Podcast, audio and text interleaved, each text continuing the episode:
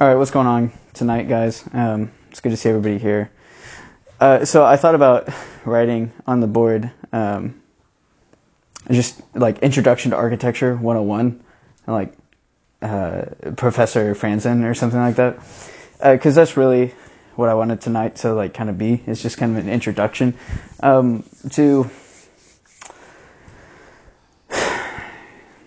Here's the thing about architecture when you start building a building, do you start from the top or the bottom? Bottom. Bottom, right. And so that's what I want to talk about tonight is uh, the foundations. And so I thought about naming this foundations or introduction to architecture. I don't really care. Um, we'll see what ends up on the Spotify, I guess. Uh, but I'm going to pray and then we're going to read a bunch of scripture. Well, not a, not a bunch, a, a decent amount. I want to clarify. I don't know. I, have had more scripture on here before. Um, Father God, thank you for tonight. Thank you for your sacrifice. Thank you for your spirit. Thank you for the body. Thank you for this group. Thank you for the scriptures. We give this night to you. Uh, let every agenda that's not yours be cast down and thrown away. Let every will that's not yours be broken and submitted to you. Let the words that I say not be my own, but yours. Let it be exactly what you want, nothing more, nothing less. We give this night to you, and we thank you for the opportunity to do so. Amen.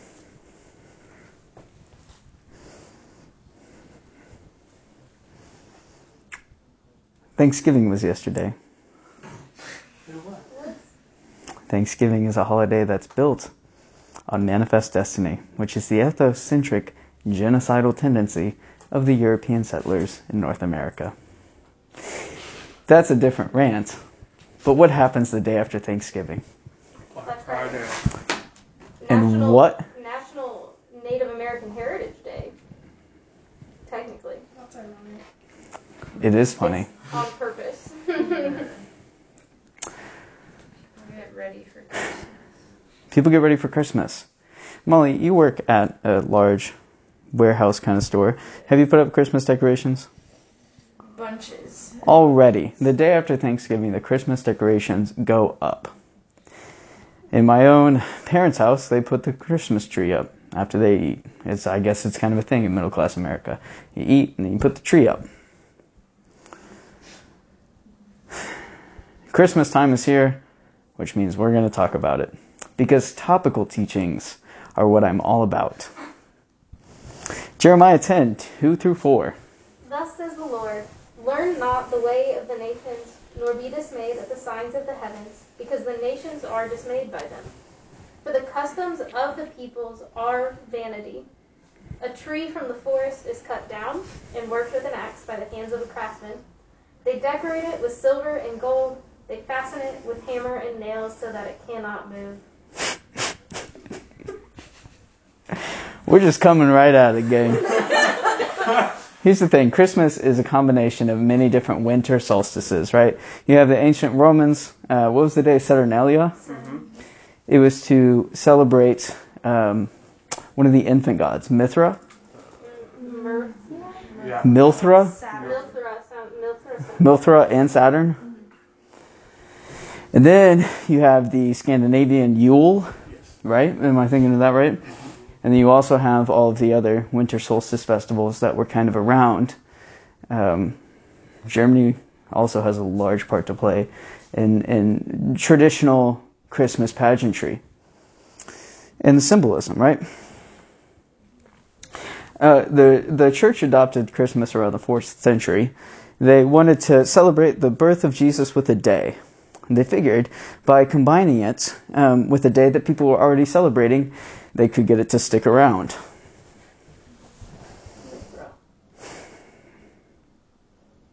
I would like to read that scripture once more in the light of all this Christmas trivia.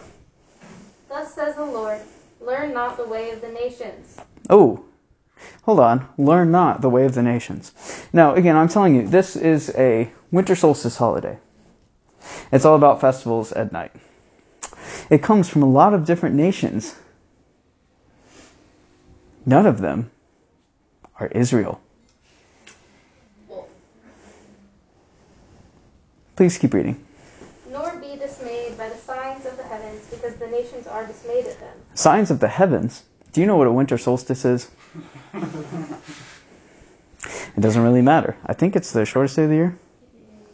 Maybe. At any rate, it's a sign of the heaven.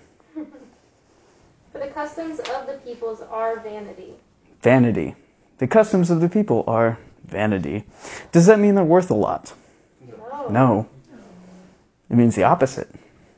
Now, again, I, I don't really care so much um, about the trees part uh, because that's in reference to something else.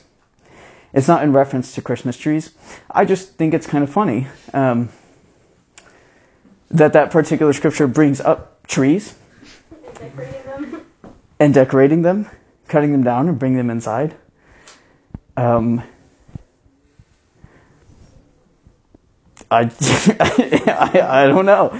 And, and I know that verse isn't talking about Christmas trees. I'm not saying every Christmas tree is, is an affront in the eyes of God.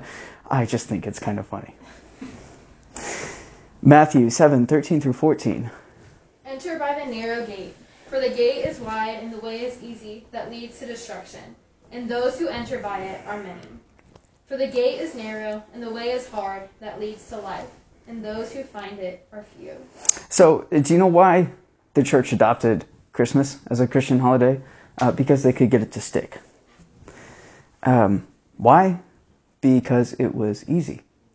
Instead of, I don't know, enforcing everybody take the Sabbath like the Pharisees tried to do, or something like that, they just said, oh, they're already doing this. Let's just smack the name of Christ on it and call it ours. It was easy. But the way that is easy it's not the way that Christ would have us choose. Just because we've gained traction doesn't mean it's a good idea. Just because it's easy means it's probably a bad idea.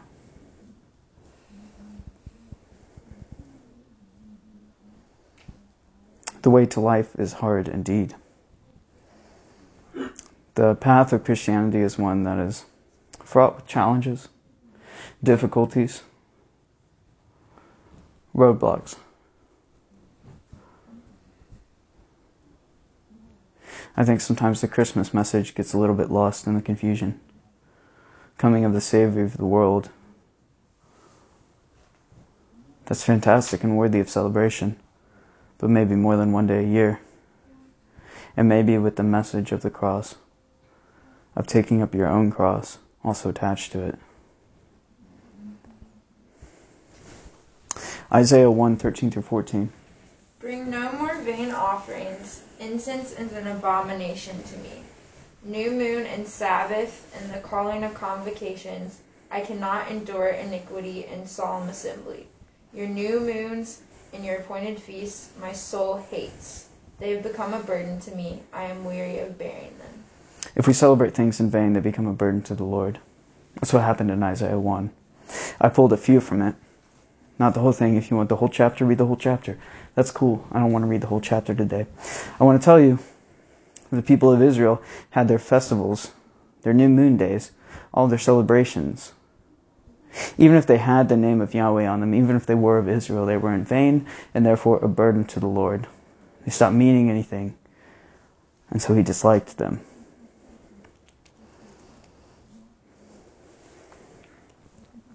Do you know what Christmas means now?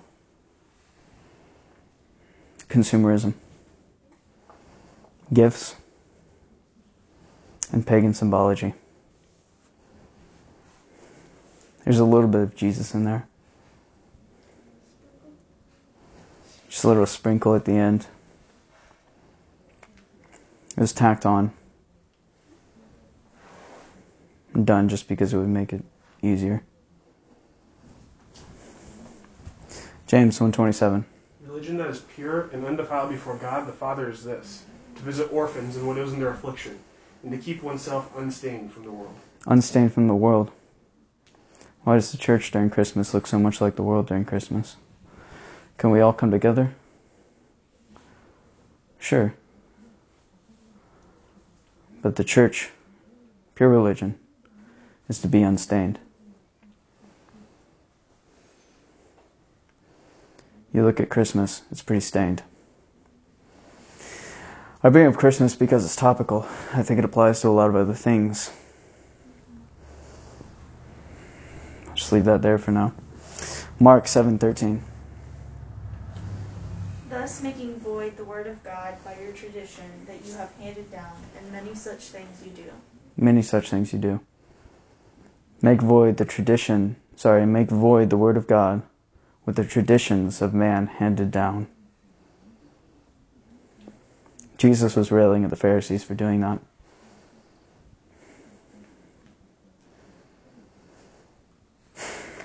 Um, I went to Pompeii when I was 17.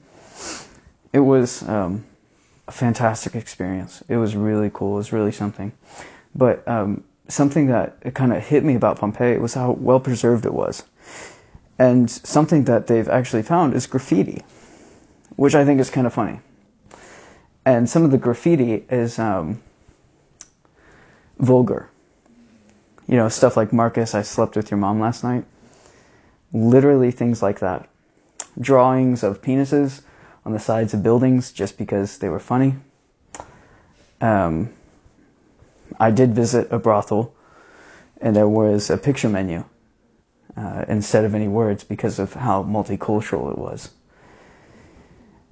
and so after after walking around the whole day of Pompeii, I, I realized something. Uh, people are just people, man. you know, I mean, like in high school, you just draw penises. You know, if you got your buddy's homework, what are you going to do on it? You're going to graffiti it. You're going to say, hey, slept with your mom. You know, it's, it's, it's gross, but it's what we do. And it's what we've always done. Like people are, are, are just people. People have always been people and people will always be people. It's not, it's not some new thing that we're vulgar and gross and all that, you know? That's what hit me about Pompeii. But when I read that you've nullified the word of God with the traditions of men, I understand he's talking to the Pharisees. But the Pharisees are the religious people of the time period. And people are just people. And if we did it then, we can do it now.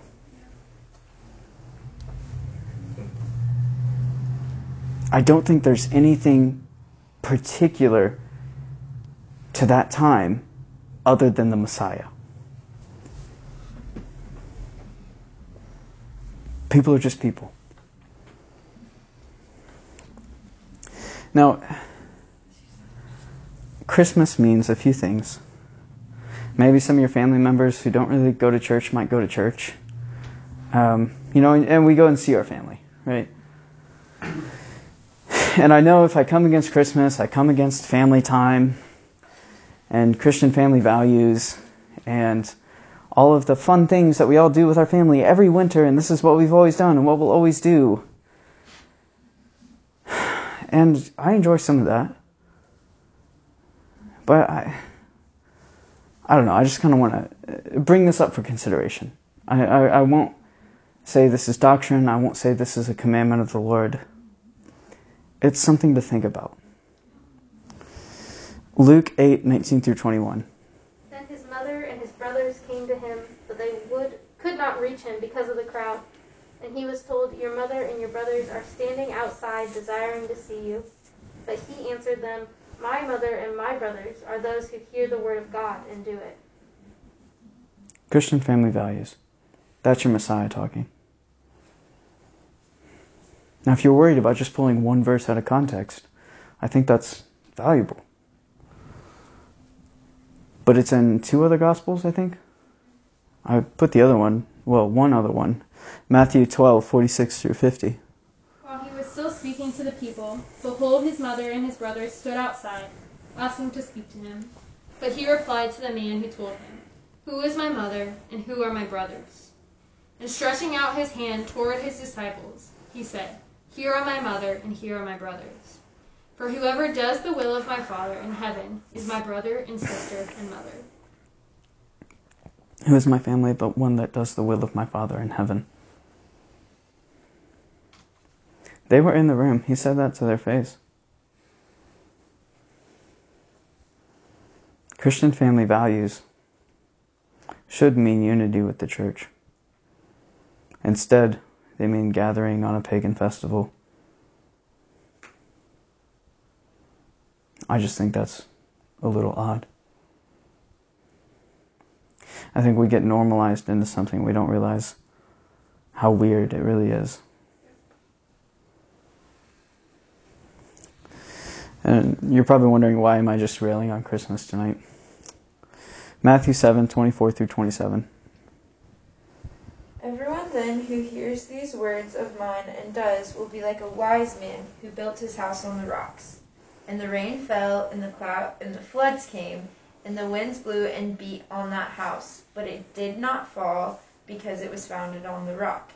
And everyone who hears these words of mine and does not do them will be like a foolish man who builds his house on the sand. And when the rains fell and the floods came, the winds blew and beat against the house, and it fell, and great was the fall of it. Good foundations, bad foundations. They make or break the architecture. You can have the best building, but if it's on a bad foundation, it's not going to stand. I just want to say, I think if Christmas had a better foundation, it might be something different. I think the foundation of the winter solstice days of many nations, I wouldn't consider that a firm foundation on the Word of Christ.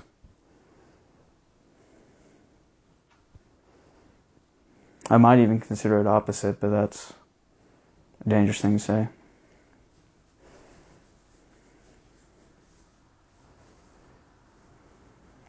Our foundations matter. What we start off in matters. What we're built on matters. Christmas is kind of a mess. It's filled with fighting, consumerism. Not to mention the uh, suicide rates. Those that are left in the cold, in the dark. Those without homes to go to.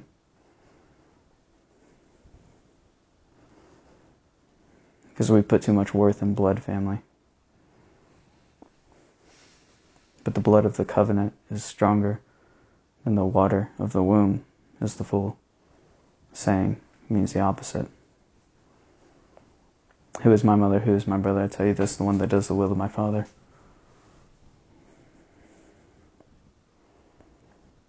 I just think if we had done this right from the outset, maybe it wouldn't be such a mess.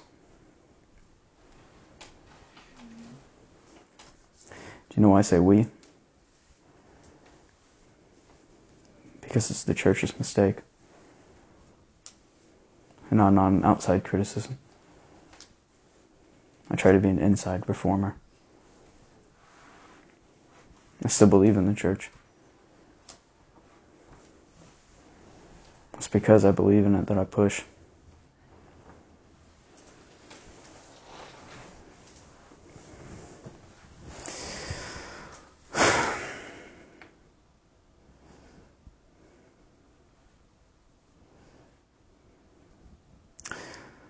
So, with that brief introduction, I want to get into what should the foundation be if it's not pagan solstices? Great. We've learned one story of what not to do. We can learn 30 stories of what not to do. They don't really help. Let's learn some stories of what to do, right? Good thinking, gang. Matthew 16, 13 through 20. Now, when Jesus came into the district of Caesarea Philippi, he asked his disciples, Who do people say that the Son of Man is? And they said, Some say John the Baptist, others say Elijah, and others Jeremiah or one of the prophets. He said to them, But who do you say that I am? Simon Peter replied, You are the Christ, the Son of the living God. And Jesus answered him, Blessed are you, Simon Barjona, for flesh and blood has not revealed this to you, but my Father who is in heaven. And I tell you, you are Peter, and on this rock I will build my church, and the gates of hell shall not prevail against it.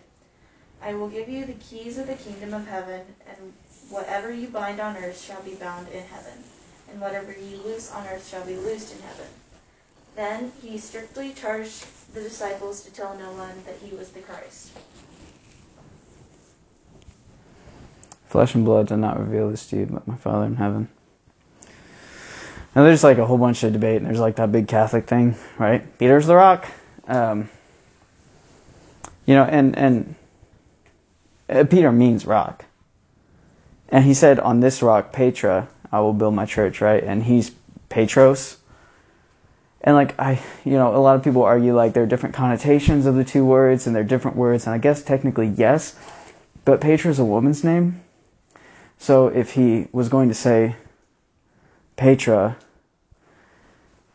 it just doesn't make sense. You know, his name was Peter, not the female equivalent of Patricia. Yeah, it's well, it's more Patrick, but close. you know, I, I so um, I'm not really here to debate whether Peter is the rock or not. Um, I think he was a foundation of the early church, in a way there was an early church father understanding um, that the revelation of the identity of Jesus Christ was the foundation. That really didn't change until the fifth or sixth century when people started thinking that Peter was the rock. Now, it also had to do with the political system of establishing the office of the Pope. If they could say that Peter is the first Pope and Peter is the rock, then suddenly they have uh, justification for one man being Christ's vicar on earth. Now, when I read the Bible again, it says that uh, all Christians are the image of God and the ambassadors of Christ. But that's kind of a different debate, and I'm not trying to be too anti Catholic tonight.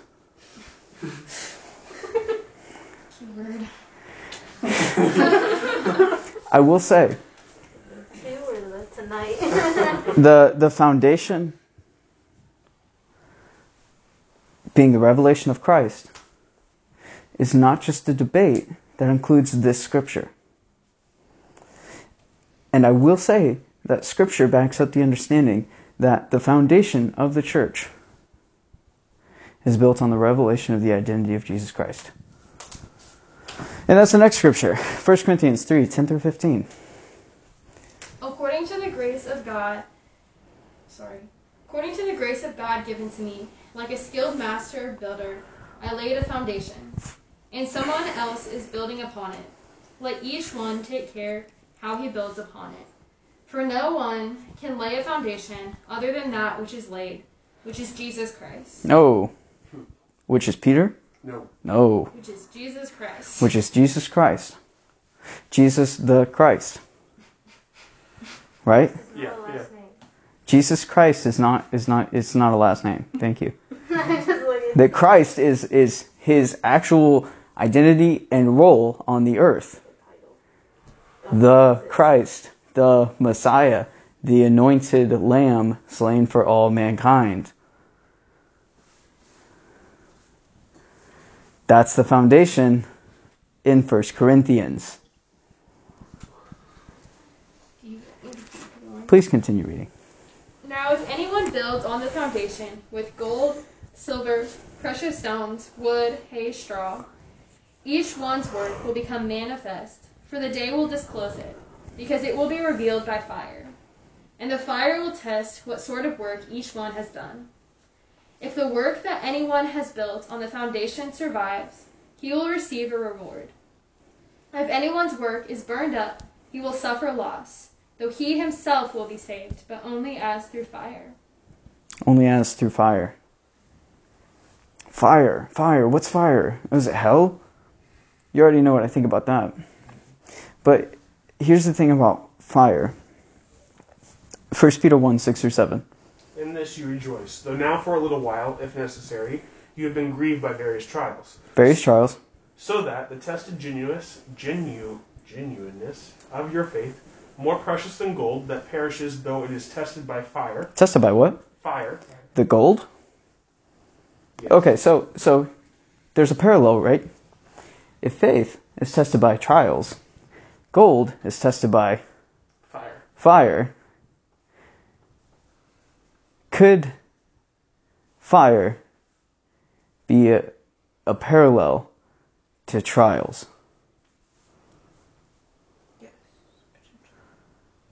That's what the verse is setting up. Yeah, yeah. That's the, the, the, the language he's using. The fire refines, the trials refine. Mm-hmm. Continue. May be found to result in praise and glory and honor at the revelation of Jesus Christ. At the what?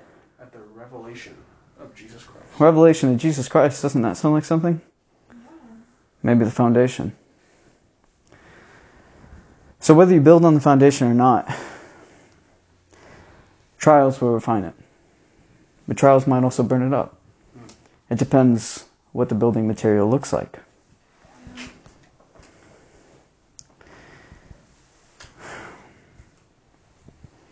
You know when something hard comes your way and you just kind of give up?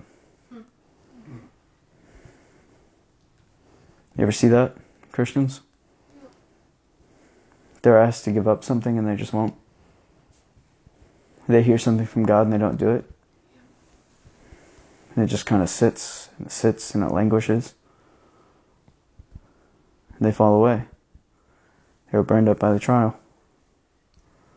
Now, I also think that's allegorical to the last day of judgment.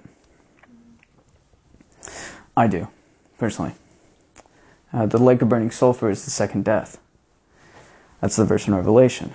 The second eternal conscious torment? No, Second the second death. Sorry, I'm getting more conditionalist. I think it absolutely can refer to the end times, the second coming, the last day of judgment, whatever you want to call it. But I think the language works, stretches across multiple levels, uh, because, you know, maybe um, the divine nature of the Bible allows it to be a divine book. And so maybe those multiple levels are not coincidental at all, but a running motif. Do we know what motif means? Kylie, what does motif mean? Uh, That's okay. A recurring literary item. Yeah, I, say, I wanted to say it's normally a symbol in particular. Like it's it's some it's not just a it's not just a, a motif is not a theme that occurs over and over. It's an actual like The theme is usually a moral lesson. yes, it's an object that occurs over and over and over, and it symbolizes something else. Or it, I think it can be an event too. So like Yeah. Like a running motif kind of plays an alternate role. You know, so like the the oh, trials being fire and fire being the refining of the church. That's a running motif. Fire is the refiner. Okay. Why is that important? Why are we talking so much about it? Um, Mark nine forty eight through fifty. where their worm does not die and the fire is not quenched. For everyone will be salted with fire. Salt is good, but if the salt has lost its saltiness, how will you make it salty again? Have salt in yourselves and be at peace with one another. For everyone will be salted with fire. Now, that verse is also um, pushback from the traditionalist to the conditionalist, uh, where the fire is not quenched, the fire is unending. Um, That's not what quenched Sorry, that's not what the word quenched means. Like not quenched and not ending are not the same thing. Not I think the Greek says eternal. I don't think so.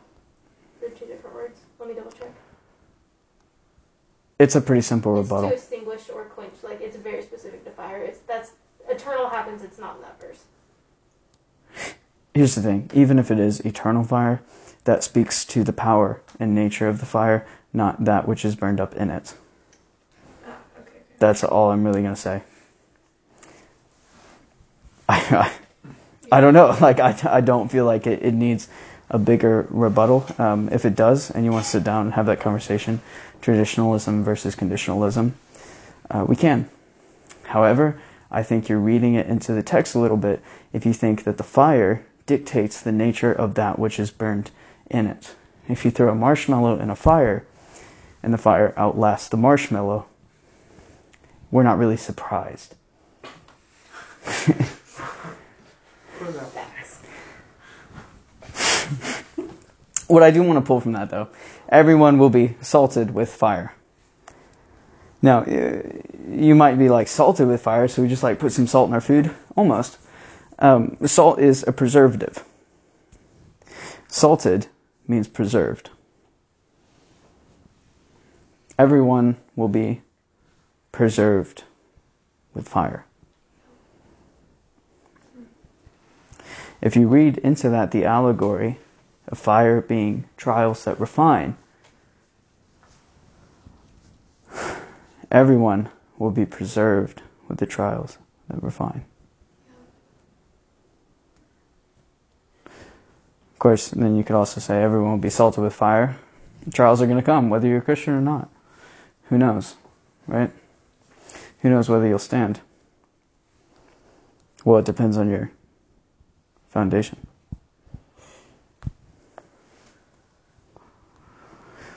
So I want to go back, bring you back to Matthew 7, and then we'll skip down here. Matthew 7, 24 through 27. Again,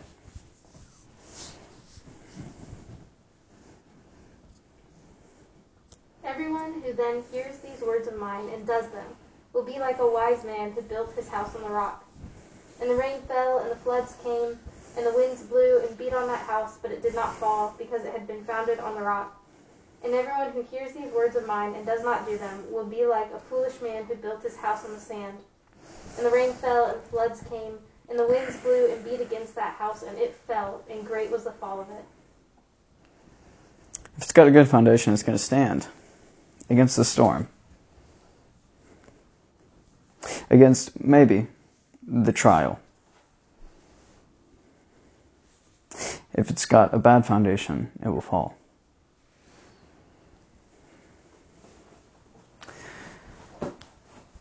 Something I see every now and again is somebody who really likes worship music. And I'm okay with that. I love worshiping. I like a lot of worship songs. I know a lot of them by heart.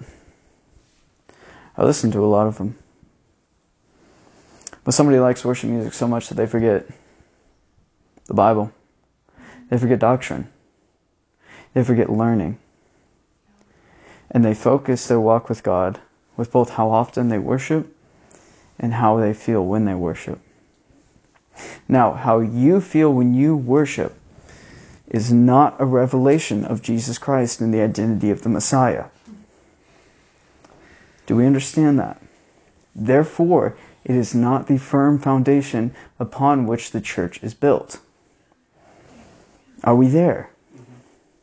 And so, if you if something goes wrong in your life and your faith falls apart because your foundation is not there, we're not surprised. And unfortunately, we're warned against that. Well, fortunately, actually. I don't know. Unfortunately, we don't teach that enough. It's not just enough for the pastor to teach one sermon on it. It's it's it's supposed to be equipping for the saints, right? That's that's what teaching is. It's a gift that the Spirit may work through an individual to equip the saints, to equip the people of God. Okay, so this is not just me correcting you or whatever that means. Like this is not a sermon for, for your benefit alone, but this is an equipping, right? So if, if we just understood teaching more as an equipping, then we would have people say like, hey, your foundation is off, dude.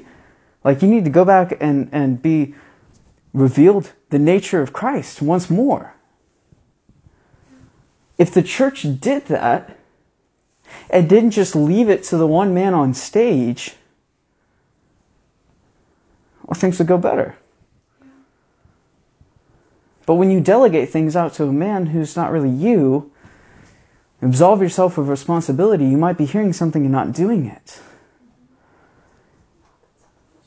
And that sounds like a scripture. It sounds like you might be building on something. And when the storms come,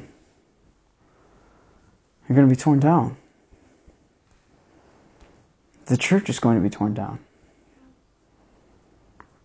The temple of the Holy Spirit is going to be torn down.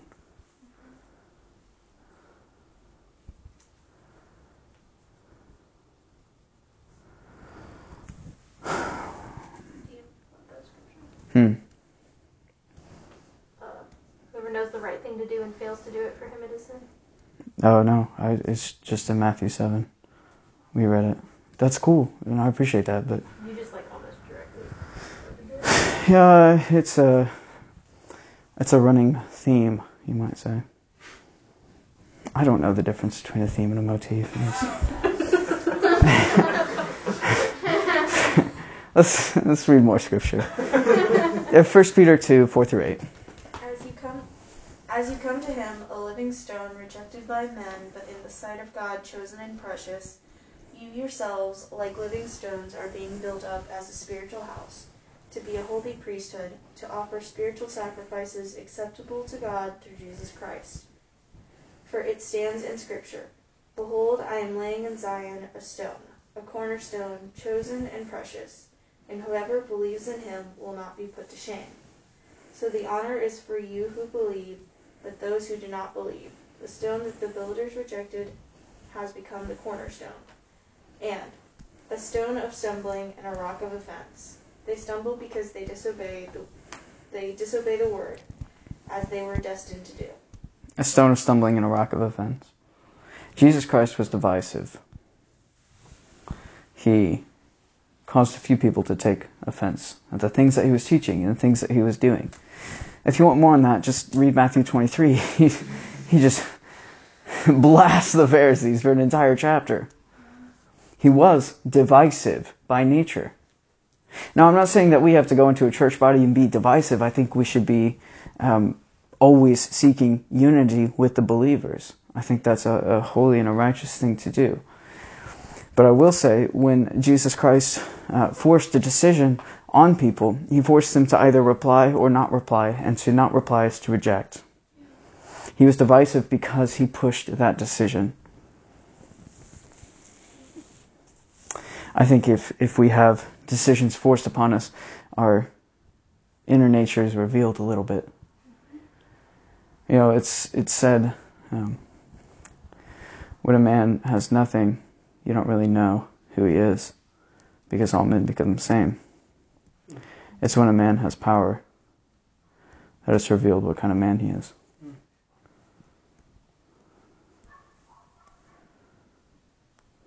I think there's great wisdom in that.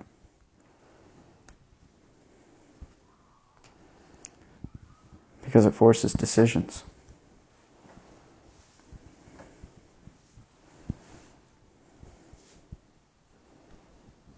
reveals a little bit more. Jesus Christ is that cornerstone, causes stumbling, right? Causes offense. But he's also the cornerstone of the temple, and you yourselves are living stones.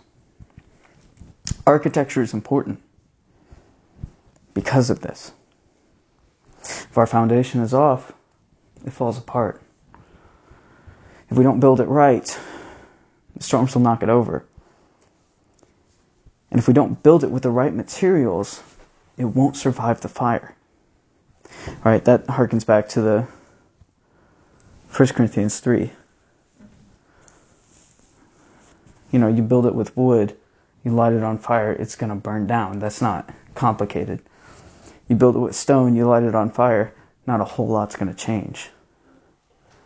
And in 1 Peter, are we the living logs or the living stones? Is it dumb? Yes. Stones don't live either, though. We're the living stones. Right. I'm just saying, like the metaphor is dumb just because we're not like, just because it's literally not the scripture. Like logs don't live, stones don't live. Right, but are we logs or stones? We're stones. Yeah. What's burned up by fire? Logs or stones? Logs.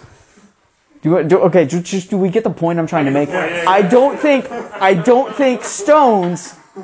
I don't think we just like drew a building material out of a hat and said like, oh, stones. I guess. All right, we're living stones of the temple of God.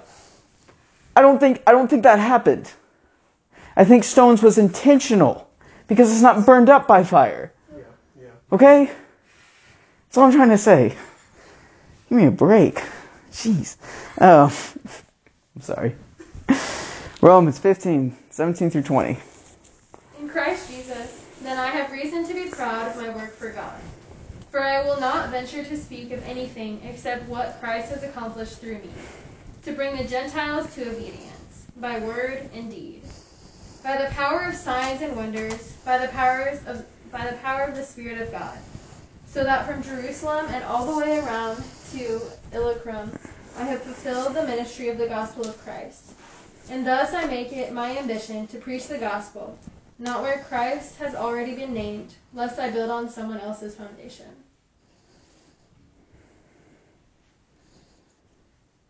Why is Paul not trying to build on somebody else's foundation? That's a good question. Why is Paul the apostle not trying to build on somebody else's foundation? Ephesians 2:20. Built on the foundation of the apostles and prophets, Christ Jesus himself being the cornerstone. Foundation of the apostles and prophets. The apostles and prophets all point to a revelation of the nature of Christ. Right? All of the Old Testament prophets are leading up to this moment of the Messiah. Right? Every apostle is a messenger about the nature of the Messiah. Paul himself was like, guys, I was a Jew. I was the Pharisees' Pharisee. I was that guy. But then I met Christ. This is his identity, and because of that, this is my identity. The foundation is a revelation of Jesus Christ, but that foundation is set by the apostles and prophets. That's why he's not trying to build on somebody else's foundation. He himself sets the foundation of the nature of Jesus Christ. Luke 14, 26 through 30. If anyone comes to me and does not hate his own father and mother, and wife and children, and brothers and sisters, Christian family values. yes, and even his own life, he cannot be my disciple. Whoever does not bear his own cross and come after me cannot be my disciple. For which of you, desiring to build a tower, does not first sit down? Oh, we're building again. Does not first sit down and count the cost, whether he has enough to complete it. Otherwise, when he has laid a foundation and is not able to finish, all who see it begin to mock him, saying, This man began to build and was not able to finish. This is why adding members to the church is important. Right? Because we cannot just set a foundation and walk away. This is why um, this and a verse in Matthew 23 are reasons I don't really like a lot of mission trips in the way that they're approached and done. I said a lot of them, not all of them. Okay? I think, I think that when we set a foundation of the revelation of Jesus Christ, we should see it through and build the full tower, build the full temple. Because if we don't, what's what are the consequences in that story? People just laugh at us. Okay, I guess that's like one consequence, but then the other is, you know, dishonoring the temple of the Lord and not providing him a dwelling place. But um, Acts 5, 35 through 40. I'll just drop that there and we'll keep going.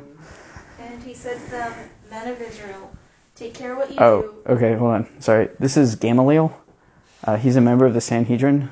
They just arrested uh, Peter and John. Maybe? I think it was him. They arrested some, some disciples. They brought them before him, and they Peter and John. They arrested Peter and John. Uh, Bible trivia points for Luke. Um, they brought him before the Sanhedrin, and Gamaliel, uh, like they just they were like, okay, we'll just kill him. And Gamaliel's like, and, and he's gonna say something, and Emily's gonna read what he's gonna say. I'm not gonna paraphrase that. I'm just I'm setting the scene. like the intro guy for the um, Twilight Zone. Nobody read those. Uh, nobody watched those. Anybody watch Zone? Okay, all right. I watched it. And he said to them, Men of Israel, take care what you are about to do to the, with these men. For before these days, Theudas rose up, claiming to be somebody, and a number of men, about 400, joined him. He was killed, and all who followed him were dispersed and came to nothing. Whoops. After him, Judas the Galilean rose up in the days of the census and drew away some of the people after him. He too perished, and all who followed him were scattered. So, in the present case, I tell you, keep away from these men and let them alone. For if this plan or this undertaking is of man, it will fall. But if it is of God, you will not be able to overthrow them. You might even be found opposing God. So they took his advice, and when they had called in the apostles, they beat them and charged them not to speak in the name of Jesus and let them go. It was a merciful thing for them to do. Beat him up, tell him to stop doing that. They, they were going to kill him. He said, Do not oppose him. You might find yourself opposing God. If this thing is of God, you cannot stop it. And if you try to, you might find yourself opposing God. He used a few different stories of people that had, had said that they were something. And then when they died, it just fell apart.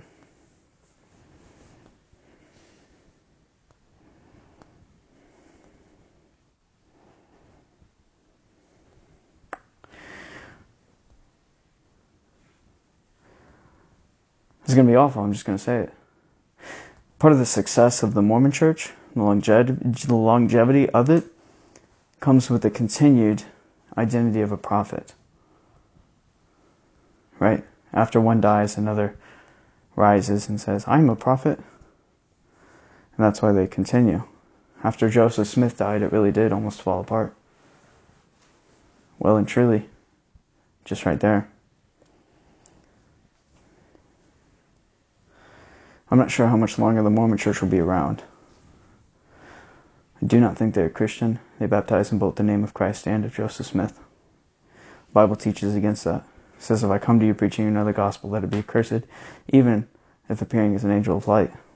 Joseph Smith claimed to be visited by an angel of light. That doesn't really change my opinion.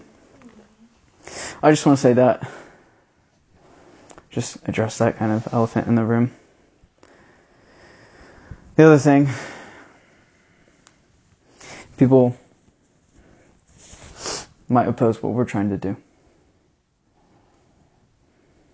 We're trying to tear down the commandments of man, the things built on faulty foundations. The laws of man, traditions of man, those that would rebuild the law and call it Christianity, those that would nullify the Word of God, quench the Spirit of God, those that would have a form of godliness but denying of its power. We have, um, I guess you would say, beef with that. There's some beef with that. It's scripturally backed, righteous beef, but beef it is. Holy cow.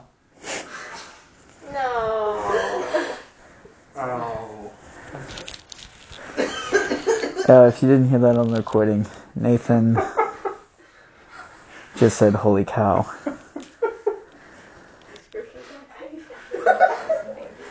I'm.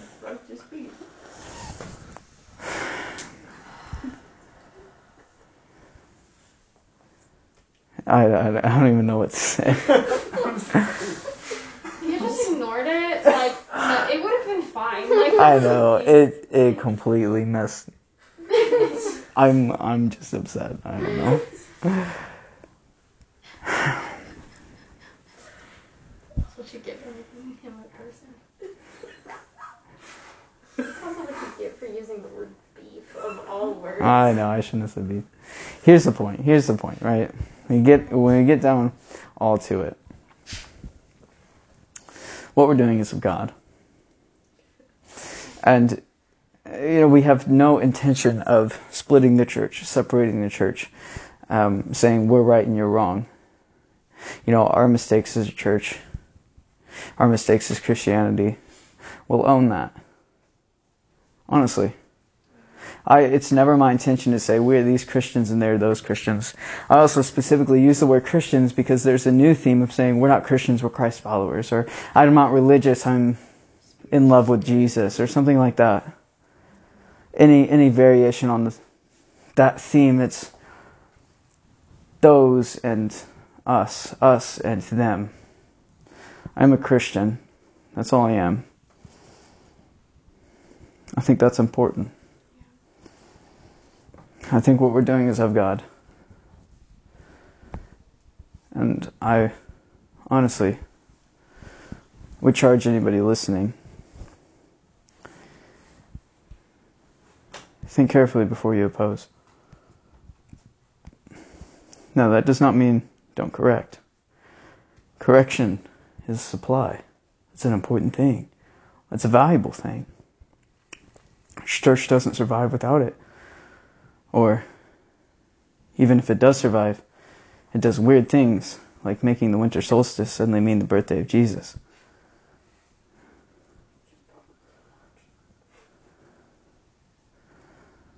It's not really that important, but the birthday Jesus was probably sometime in the spring. That's what happens without correction. Correction is important. I'm just saying, if you want to say that we should stop and quit and give up, be careful. Because you might find yourself opposing God. It's not really a good place to be. Foundations are important. But it all starts with the revelation of Jesus Christ. If it's anything other than that, it'll be tossed about, torn down, burned up. It won't last. Architecture is important. I think a lot of architecture symbolism and motifs are used because Jesus was trained as a carpenter. But they also make sense. And it works. It's an important thing to keep in mind. Now, I, am not using all of this to just bash on Christmas. I think Christmas is one example of a larger truth. In the same way that I approach conditional immortality, I think it's one example of a larger truth. I think the way that we approach the traditional view of hell is one of just accepting what's handed to us, and I think that's not scriptural. I think the way that we approach traditions of man is just one of handing it to us and saying, okay, this is just what we do. Oh, cool, drag a tree inside and dress it up. Sounds good to me. Bible probably doesn't say anything wrong with that, so might as well do it. I know it's Old Covenant and it's talking about something else, okay? It's a larger truth at play. Uh, something's built on the wrong foundation, it becomes the wrong thing, and it doesn't stand up to the trial.